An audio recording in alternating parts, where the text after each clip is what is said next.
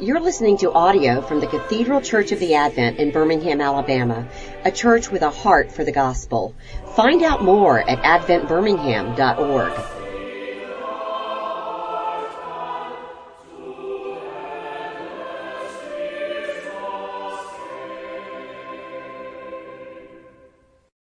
And uh, if it is, if you weren't here last week, it's your first week here this week. I don't know if that's true for anybody. Uh, last week I said... Um, If nobody's welcomed you before, please allow this to be a, your first very warm welcome on behalf of the Advent. So delighted you're, you're here truly. Um, this is one of my favorite things uh, that I get to do here is uh, sort of uh, oversee our newcomers ministry in, in this class, um, working with this morning uh, class two times a year. Uh, it's really one of my most favorite seasons around here, and I really hope to, to get to know um, all of you individually, but more importantly, I hope you all will get to know each other. Um, and before uh, we kind of go into uh, everything, Fontaine, is there anything that you have for us to yes, announce? Actually. And if you haven't met Fontaine Pope, um, welcome, and you'll see these little those little packets. There, there's a group of three booklets. The church went through a visioning process, and so you're welcome to um, have one of those. Kind of one per family, hopefully we'll have enough. And then if you haven't had a chance, we're having a um, reception this Thursday at our senior warden's house, Jane Menendez, from five thirty to seven. And if you haven't had a chance to um, reply to me, if you can, just sometime today or tomorrow, that would be great. Um, If you, if this is your first time here, know that there will always be coffee here, and then there's a restroom down around the building. And then Tanya Cooper is one of our Lent and Lunch co-chairs. And Lent and Lunch, it starts a week from Wednesday, Valentine's Day, and Tanya is going to give a little plug for that. Uh, we're so glad y'all are here. Welcome, welcome. Um, I'm sorry I missed being with y'all last week. Um, if you have not been to Lent and Lunch, we would love for you to come. We promise we're not going to ask you to preach, but um, we want y'all to come, and if you would like to get involved, um, I would love to have you. You could come and chop chicken, you could chop vegetables, you could serve on the line, but um, you certainly don't need to get just jump right in if you don't want to. But please come. We have a list of speakers. We have a speaker every day, and then we have lunch every day, Monday through Friday. We have entrees, soup, salads, sandwiches. We have an express line that you can go through and just grab a bag, or you can go through and just get soup and salad. But we we welcome you to come, and um, please come find one of us if you're here and say, I'm kind of new to the Advent, because we would love to sit with you. Everybody just sits at a different table. So y'all please try to put that on your calendar. Take one of these. I've got them up here. You can pick the speaker. It's also on the website. But it's a really special thing that we do. It's not a business. It's just a ministry. We minister to the downtown community. We have jurors that come. We have people who really, they may not have even walked in the church before, but um, it's a really special time. We love Lent here, and this is just a really special thing that we do, and we hope y'all will join us. Okay? I look forward to seeing you. And please come tell me your name when you do come, because I'm terrible on names. Uh-huh. But I'll have on a purple apron. Do we have those flyers in here? With yeah, okay, right up here. We do, and then the next week I'll try to bring, I see a couple yard signs. Yeah. We do um, little publicity around the community, and I'll I'll bring a few yard signs next week. And the menu's on the back, so you can pick which day you want to come. Wednesdays and Thursdays are really busy days, so it's chicken and cornbread dressing and tetrazzini. So um, anyway, we hope y'all will join us. It's really a fun, special time here at the Advent. Great, thanks, Tanya. Mm-hmm. Anything else, Fontaine? Uh, that's, that's yeah, and if you haven't got the purple packets yet, it's uh, some helpful information. There's actually more info, I think, in there on Lenten lunches. Um, um, and, uh, yeah, it's, you know, one of our sort of core ministries around here. As a matter of fact, when Andrew Pearson called me up about this position, I was excited because I thought he was calling to invite me to come be a Lenten speaker, because I knew I knew about the preaching series for years, and I was like, "Oh, cool! He's gonna, you know." Uh, and he said, "I wonder what you think about coming on staff." And I thought, "That's even better! I get to preach every week at the Advent." Um, but I've known about the preaching series for years, just because uh, it is really uh, there's nothing else like it, at least in the Episcopal Church, probably anywhere in terms of this five-week-long series where we get preachers in every weekday and, and some real all-stars in that um, respect. Well, um, if we could just uh, go around quickly again. This time I'm not going to ask you to say anything, but uh, just a big part of this is to get to know each other, and uh, to learn someone's name is important. If you could uh, just go around and say your name. Uh, if you're one of our shepherds, uh, if you could highlight that, and Fontaine's actually appears to have made that easier this term by giving shepherds a white uh, name tag. Is that true? And then uh, everybody's in the class is yellow. Is that is that what you've done? Um, you got a yellow uh, name tag that's telling you to slow down. Um, uh, so um, white is either a shepherd or a just a longtime member of the Advent that is around. Okay. Um, so if you could just go around and say your full name, uh, and if you're one of our shepherds, if you could highlight that. Those are folks who are here. Uh, for your sake, just to get to know uh, people in the church better, and often they're folks who are kind of plugged in. Um, they'd love to get to know you better, because uh, there's just really not enough of me and Fontaine to go around. We really hope that you'll get to, to know those folks, and they know, if not as much, sometimes more than we do about what's going on around here. Um, uh, and uh, maybe if you're with your spouse, kind of make that known that you two go together. So just say your name, full name, uh, if you're with a family member or spouse. Uh, and if you're one of our shepherds, highlight that. Matt Schneider. Um, my wife's not here. But, uh, Gene Tomlin. Doug Webster. Chuck Holmes. And I'm Sarah Holmes. So you go together. I'm Nick Greenwood. I'm a shepherd. This is my wife, Judy. John Hargrove. I'm a shepherd. I'm Anna Way. I go with Stan. Mm-hmm. do, do people ever make no way jokes to you? Yes. Yeah, yeah, all the time. Huh? Right. Andy Webb, shepherd. Britt Haines, shepherd. My wife Amanda is also, but she'll be here next week. Sarah Catherine Nesbitt is my husband. Yep, and I'm Scott Nesbitt. I'm Fontaine Pope. Pete Richard. Stu Cooper. I'm Daniel Burke, and he does with me. And there are. Yeah. Absolutely. I'm Sarah Webb. I'm married to Andy over there. Oh, but I'm a shepherd. Right. Go ahead. Marlon Foster. David Boyd. Brendan Knobloch. This is my fiancée, Esther Adoji. Esther. Great. uh, Ellis Brazil. Debbie Brazil. Rebecca Ficos. Tony Ficos, your husband. Peggy Bannock-Titus. Rebecca Taylor. Jeannie Pay. Maria Catherine Wilson. Michael Lynch. Mark Debbie. Um, Stephen Green. I'm a shepherd. Catherine Perot.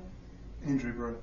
All right. Great. Thanks, all. Um, uh, each week, I'll bring in a prayer that I think kind of relates to our lesson. Maybe, maybe not. Uh, it's just I'll try. I try to bring in some of at least the beloved prayers of our prayer book tradition, or one that's spoken to me. And I'm going to pray today, uh, before we get started, uh, what's called the prayer for all sorts and conditions of men, which if anybody grew up in the church decades ago, uh, using our nineteen twenty-eight prayer book, they would have known this prayer uh, well. Um, and I think it speaks at least uh, in its overall um, um, sort of understanding of God as uh, our provider uh, in his providence, uh, who's involved in our lives, um, um, and for all sorts and conditions of people. Let's pray. O God, the creator and preserver of all mankind, we humbly beseech thee for all sorts and conditions of men, that thou wouldst be pleased to make thy ways known unto them, thy saving health unto all nations. More especially we pray for thy holy church universal, that it may be so guided and governed by thy good spirit, that all who profess and call themselves Christians may be led into the way of truth, and hold the faith in unity of spirit, in the bond of peace, and in righteousness of life. Finally, we commend to thy fatherly care, fatherly goodness, all those who are in any ways afflicted or distressed, in mind, body, or estate, that it may please thee to comfort and relieve them according to their several necessities, giving them patience under their sufferings, and a happy issue out of all their afflictions. And this we beg for Jesus Christ's sake. Amen. Amen. So today our lesson is God the Creator and Lord. We'll hear from Doug uh, Webster on that. And um, we're sort of starting in terms of the, the really meaty instruction. Last week I did give you um, a sort of doctrine of Scripture, um, a theology of Scripture, at least as we see it around here. And today we're, we're going to talk about the sort of doctrine of God, Or you might think of theology meaning thinking about God, sort of theology in a proper sense, but uh, but from a Christian and biblical point of view. Um, and as just as everything from, as I said last week, flows out, in this course sort of flows out of Scripture, um, it, it's important to not only in this class to get to know each other, but to get to know just who God is, uh, especially. Um, that's a, a pretty important topic. So I'm going to hand it over to Doug, and if you would, if you want to say anything more about yourself before you uh, start teaching, feel free to do that. And here is your recorder. Well, let's. Oh, this this morning we're going to focus on Psalm eight for this large theme of God as Creator and Redeemer. I mean, that's so big that we've got to kind of bring it down and anchor it uh, somewhere. And the Psalms are a great place to anchor God's the God's truth and revelation to us. So I've got. You should have a handout in front of you, and uh, that has the nine verses of Psalm eight recorded there. Uh, under the title, The Lord of Creation and Redemption. So let's pray this psalm. Uh, the Psalms are Jesus' prayer book. Uh, Jesus grew up praying these psalms. And in a way, they are the church's first prayer book. And we pray these now as Christians in the light of uh, a risen Lord who is our Redeemer. Verse one of Psalm eight. Lord, our Lord, how majestic is your name in all the earth. You have set your glory in the heavens. Through the praise of children and infants, you have established a stronghold against your enemies, to silence the foe and the avenger. When I consider your heavens, the work of your fingers, the moon and the stars which you have set in place, what is mankind that you are mindful of them, human beings that you care for them?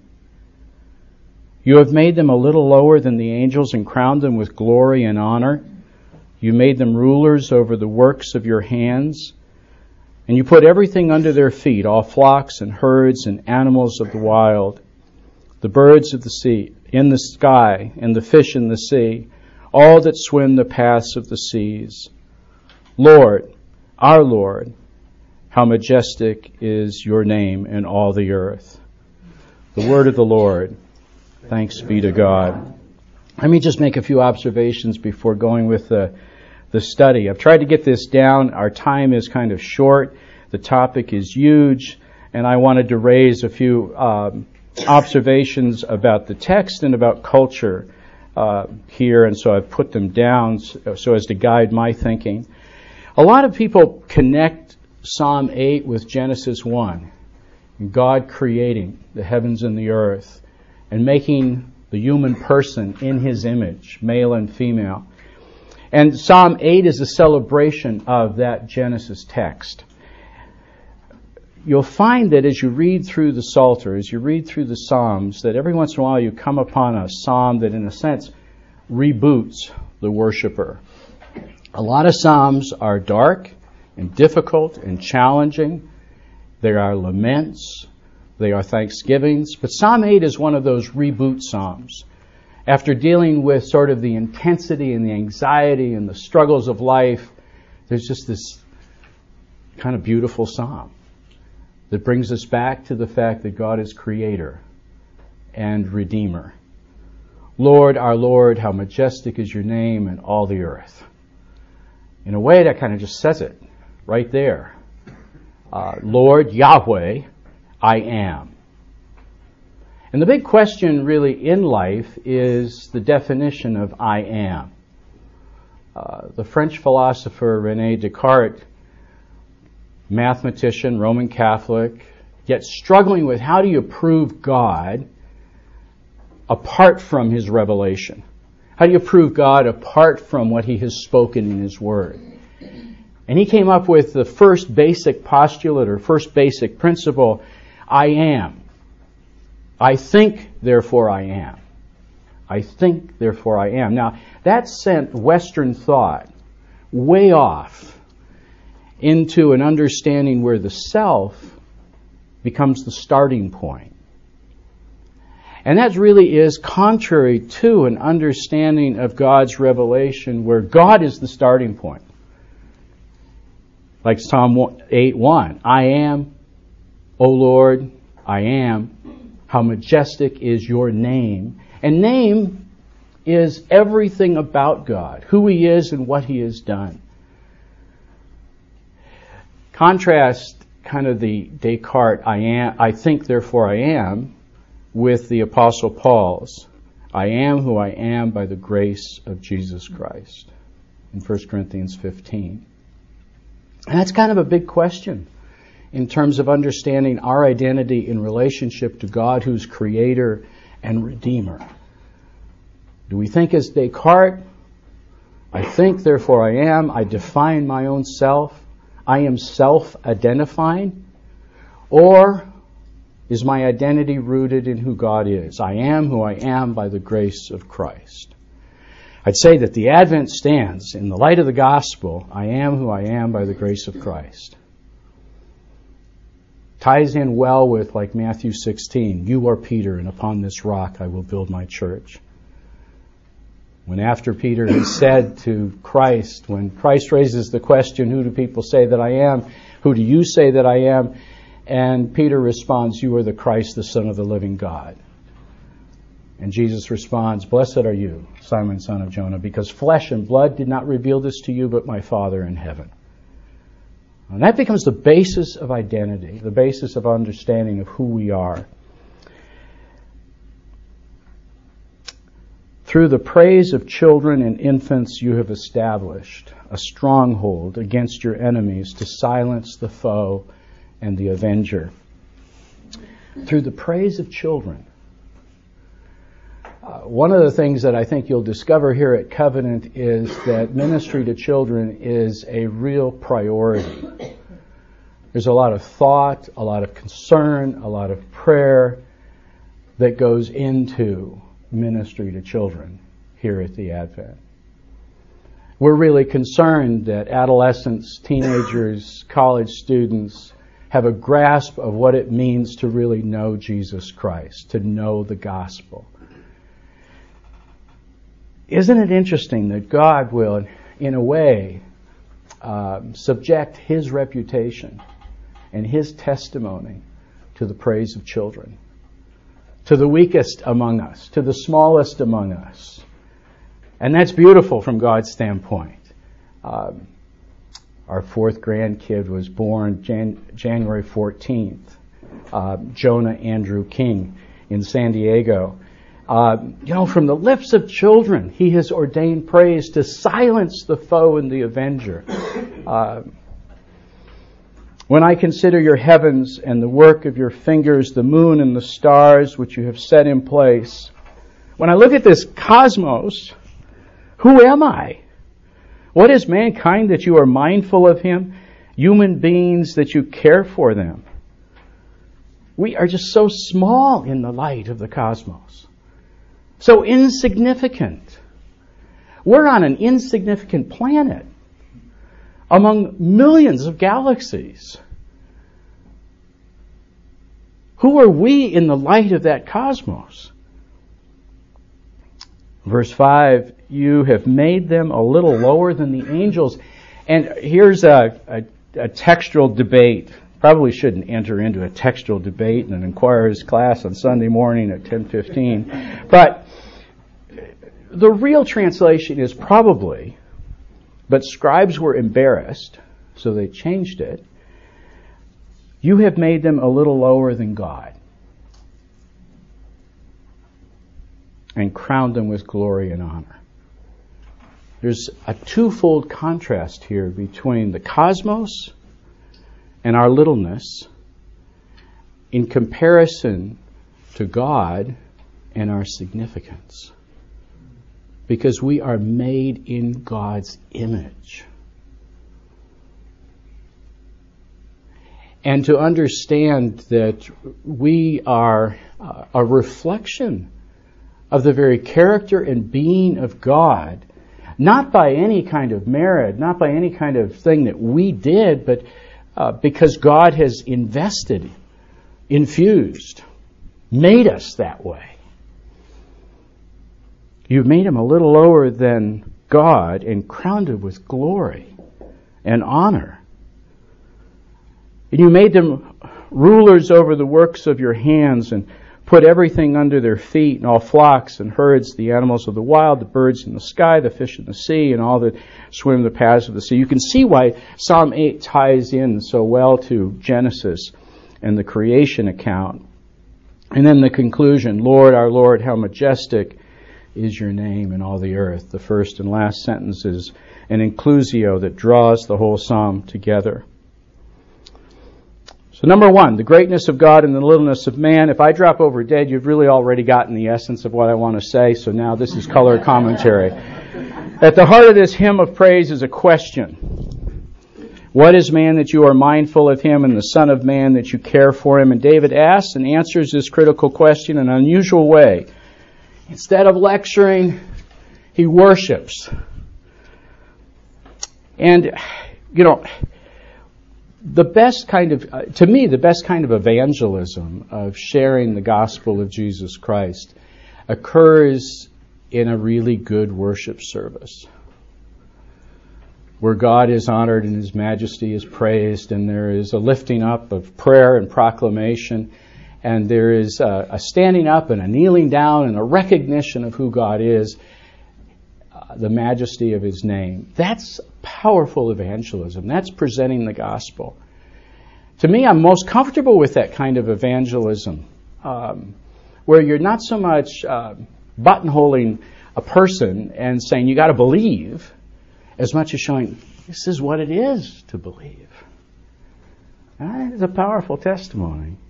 And that's what David does here. He leads us in worship. The psalm begins and ends with the refrain, I am. Yahweh is kind of Hebrew for I am. That's the simplest way I can describe it. The covenant Lord, our Lord, how majestic is your name. And I'm going to just throw in other things just to kind of make it maybe a little interesting along the side. This is the color commentary. A professor at Harvard, uh, professor of clinical psychiatry at Harvard Medical School, Armani Nikolai, and I've heard him speak and I've read his book uh, and enjoy his book. He for years led one of the most popular classes at Harvard on comparing Sigmund Freud and C S Lewis. And he wrote a book, uh, and this book is the distillation of some twenty years of teaching uh, that course uh, to Harvard medical students.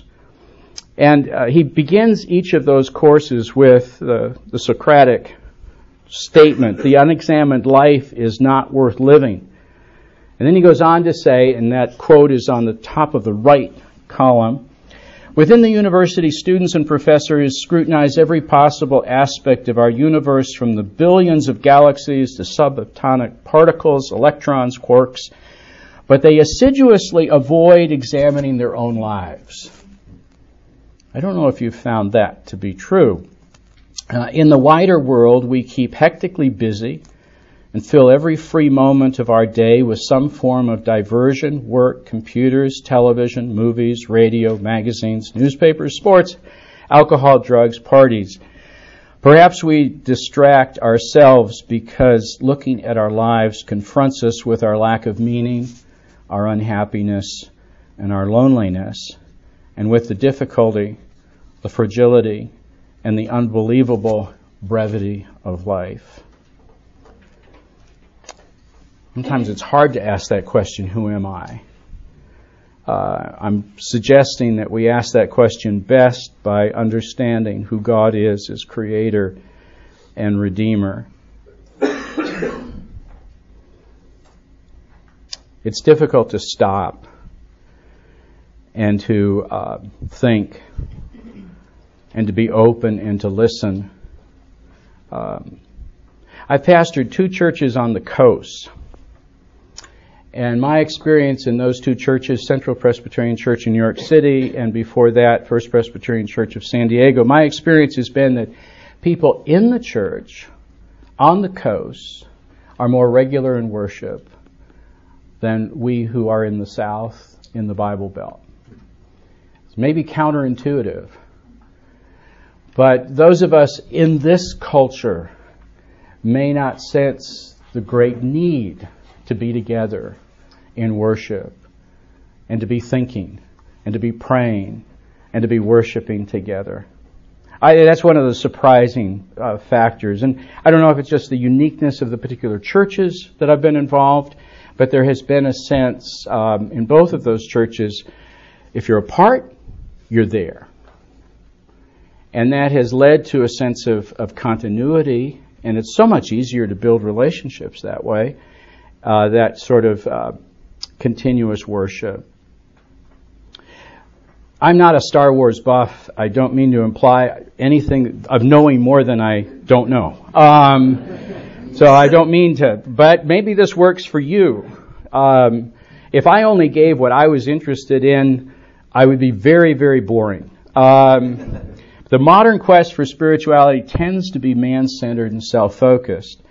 Daniel Burke, uh, C N N religion editor, this just came out, discusses the spiritual message hidden in the blockbuster movie in Star Wars. Has any of you, well, I shouldn't probably ask that question, should I? The only reason I went was to go with my son-in-law.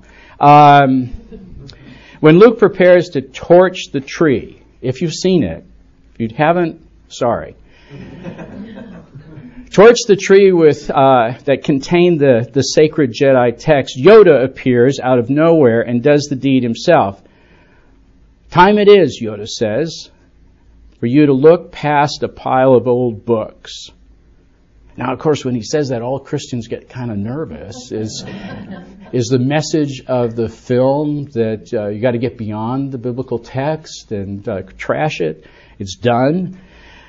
But Daniel Burke speculates that maybe Yoda's apparent willingness to burn the old pile of books isn't really about text, which he already knows are safely in Rey's possession.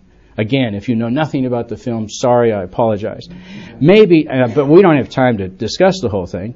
Maybe like a good Zen teacher, it's a mirror showing us our own minds.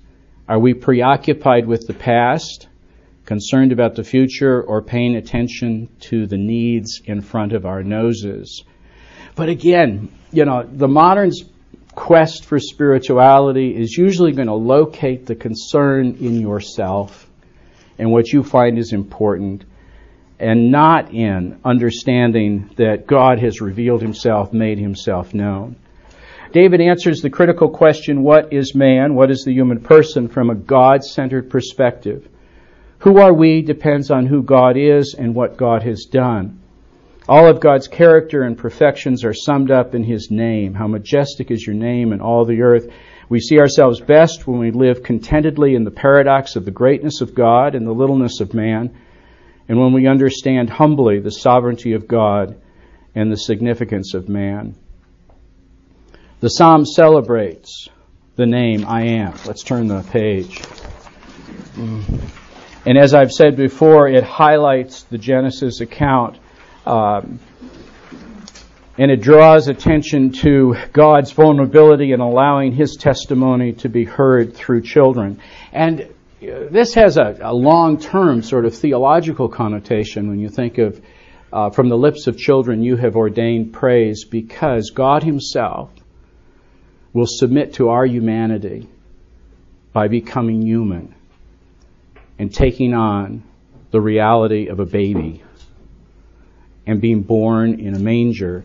And I would suggest to you that the Advent believes in the literalness, the physicality of that, the reality of the incarnation. Not as Christian myth, but as Christian reality, as truth, as truth for all people, not just for Christians. But God himself has infleshed himself in our humanity. And the Word became flesh and dwelt among us, and we beheld his glory, the glory of the only begotten of the Father, full of grace and truth. God made himself real in the form of a child. And that's just shocking truth in a secular arena like ours, that it's not kosher. Uh, But I think everybody in this room would prefer that we declare that rather than you waiting for another shoe to drop. You mean they really, like one of my neighbors said, you mean you really believe in that silly stuff? I get along good with that neighbor, but you just can't understand how I could believe that way. Well, I do. We do. It's a shared conviction here. The middle of the first column there on page two, we are not the product of a solitary God. We are the personal creation of the living God who is essentially social. And what I mean by that is that God, His Father, Son, and Holy Spirit, and the Trinitarian truth that the Advent adheres to strongly, affirms constantly, is that God is already in community. God needs not, He doesn't need us to feel something. God is God. I am who I am. There is a completeness, a wholeness, a fullness in God, Father, Son, and Holy Spirit, which only means that the relationship with us is completely one of love. We're not needed by God. He doesn't need our reverence. He doesn't need our worship. He invites relationship, invites worship. This psalm doesn't do much in terms of the impersonal what, but it does a whole lot in terms of the personal who. The last paragraph on the left side, the psalmist is impressed with the greatness of God and the littleness of man, whether it's a shepherd boy sleeping out under the vast vaulted canopy of the oriental sky. That's in quotes from somebody else. I don't write that well. Or an astronomer peering through the Keck twin telescopes in Hawaii, or a molecular biologist examining a specimen under scanning transmission electron holography microscope. Humility is in order. Against the largeness of the universe, man naturally feels small, and it's good for us to be awed at the greatness of God. Augustine, one of our early church fathers, writing in the four hundreds, declared the secret of spiritual growth with a triple emphasis. Just like the real estate agent, location, location, location. Think theologian, humility, humility, humility. We suffer from today. G K Chesterton, who left the high Anglican church for Roman Catholicism, but one of our really appreciated Christian writers, observed, our humility is in the wrong place today. Humility has moved from ambition to conviction. A man, a person, was meant to be doubtful about himself, but undoubting about the truth. This has been exactly reversed nowadays. The part of a person that a man does assert is exactly the part he ought not to assert himself. We've made us self-confidence the issue. The part he doubts is exactly the part he ought not to doubt, the divine reason. So before you, I should be very insecure. But in representing God, I should be very confident. And I think we aim to get that here at the Advent. About ourselves, no big deal. About God, the biggest deal. We are not built on personality. We're not built on charisma. As Andrew said in today's message, we're not trying to create an experience to attract you, us. We're trying to worship the living God, Father, Son, and Holy Spirit, according to His truth and His revelation. God makes us something in relationship to Him. Now that's contra- uh, contrary to um, Francis Crick's observation. Uh, let me throw that in, paragraph before, number two. The proponents of nature alone, and many of us live and work in contexts in which nature alone and existential self-fulfillment is the key. The proponents of nature alone claim that their materialistic theory of man is not reductionistic. I find this amazing. British physicist and biochemist uh, Francis Crick, who was instrumental in discovering the molecular structure of D N A, one of the co-discoverers, had this to say about the human person in his book, The Astonishing Hypothesis, is that you, your joys, your sorrows, your memories, your ambitions, your sense of personal identity and free will are in fact no more than the behavior of a vast assembly of nerve cells and their associated molecules. And Crick insists that this mechanistic view of the human animal has not diminished our sense of awe, but increased it immeasurably. To say that our behavior is based on a vast interacting assembly of neurons should not diminish our view of ourselves, but enlarge it tremendously. I'll leave that for you to decide. If you're just thinking that your love, your thought, your wisdom, your relationships are just a matter of neurons, just a matter of biochemical reactions, and they're nothing more than that, or that you indeed are made in the image of God. And the capacity to love, the capacity to think, the capacity to reason, the capacity to communicate, the capacity to worship speaks of that being just a little less than God and made in God's image. Number two, the sovereignty of God and the significance of the person. And I may need to just sort of summarize this because, uh, well, an astrophysicist can describe the Earth as an insignificant speck of dust, a tiny planet revolving around a mediocre star in the outskirts of the Milky Way. And the Milky Way is just one galaxy among millions of galaxies, each separated by about a million light years. Earth is to the cosmos what we are to the Earth. An inexplicable anomaly. You ever think about that? That in this vast, vast, vast universe, on one small planet, there's us. That's phenomenal. And there's nothing like us any anywhere else that we know of. The scandal of particularity accentuated. So it's right for us to feel small in the light of that. And it's that kind of thinking that led, on the last page there, the second to the last, C S. Lewis's conversion. Um, and again, Lewis has been a, a helpful, in the twentieth century, a helpful kind of negotiator with the modern secular mind and what it is to uh, submit to the revelation of God. C S. Lewis came to faith in Christ in his early thirties. If there was anyone who was not programmed to believe in God and did not deserve to be labeled gullible, it was Lewis. As he writes in his book, Surprised by Joy, the things I assert most vigorously are those that I resisted long and accepted late. And he concluded that no state of mind or body could satisfy his desires. He longed for something other, something outside of himself.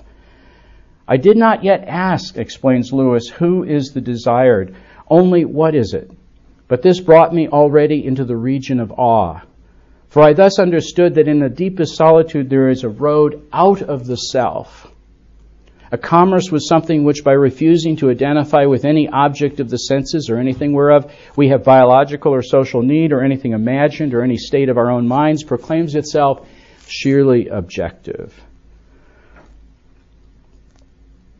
Twelve years later, he wrote, uh, gave a sermon at Saint Mary's, and I've worshipped in that church, um, thinking through uh, Lewis's uh really well-known. When, uh, some people rate the, the Weight of Glory as the best sermon in the twentieth century. I don't know if you could possibly do that, but some do.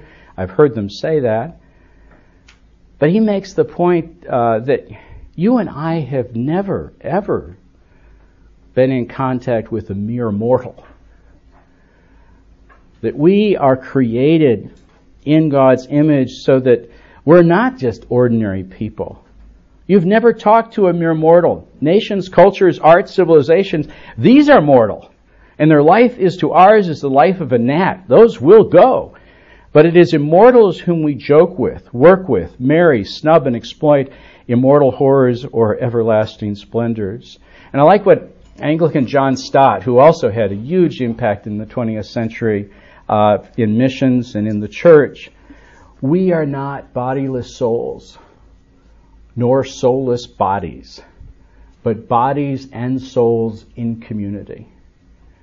And that kind of sums up how important it is to be within the church, the body of Christ. Neither bodiless souls nor soulless bodies, but bodies and souls in community. Now, I just have a minute more. Psalm eight is going to get picked up and used powerfully in the New Testament. What is man that you are mindful of him? The Son of Man that you care for him? That's going to be Jesus' favorite title, Son of Man. He'll use it in reference to himself more than any other way of speaking of the Messiah, the Son of Man. He'll pick that up and he'll own that. So what was written for humanity, but humanity failed because of sin, you know, Psalm eight, there's no mention of sin. But because humanity failed in our sinfulness, the Son of Man came and showed us how humanity is to be lived, how it's truly to be lived to the fullness of God's glory. And in order to make it possible for us to experience that fullness, God designed that His sacrificial atoning death on the cross would provide the redemption for our sinfulness. Now I'm rushing. You know, Creator and Lord. Matt, that was way too much to give me. Um, but it is the Redeemer, the Son of Man, that provides for our salvation. Well, you can look this over. Um, don't be confused by the last parable, a Winnie the Pooh parable. Christopher Robin, and they discover the North Pole. So uh, see if you can figure that one out.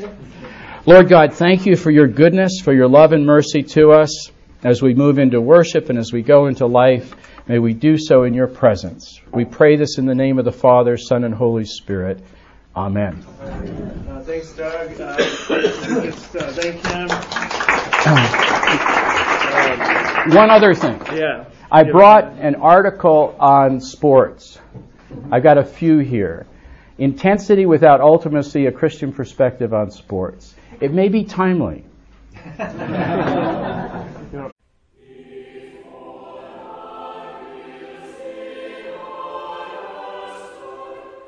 You've been listening to audio from the Cathedral Church of the Advent. If you live in Birmingham or find yourself visiting, we hope you'll join us at one of our Sunday services. Find out more at advent birmingham dot org.